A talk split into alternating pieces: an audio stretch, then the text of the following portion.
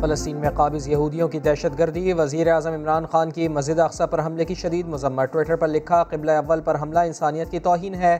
عالمی قوانین کی خلاف ورزی کی گئی۔ وزیر اعظم نے مطالبہ کیا کہ عالمی برادری فلسطینیوں کے جائز حقوق اور تحفظ کے لیے اقدامات کرے۔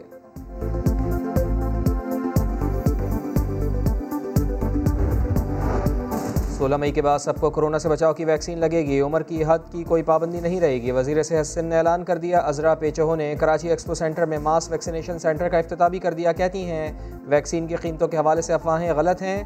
وفاق کو پیسے دے کر بھی ویکسین خریدنے کو تیار ہیں۔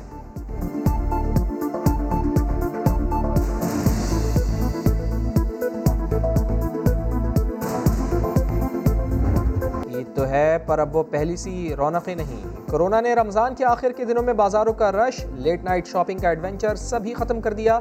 کھچا کھچ بھرے بازاروں پر سناٹو اور ویرانی کا راج ہے۔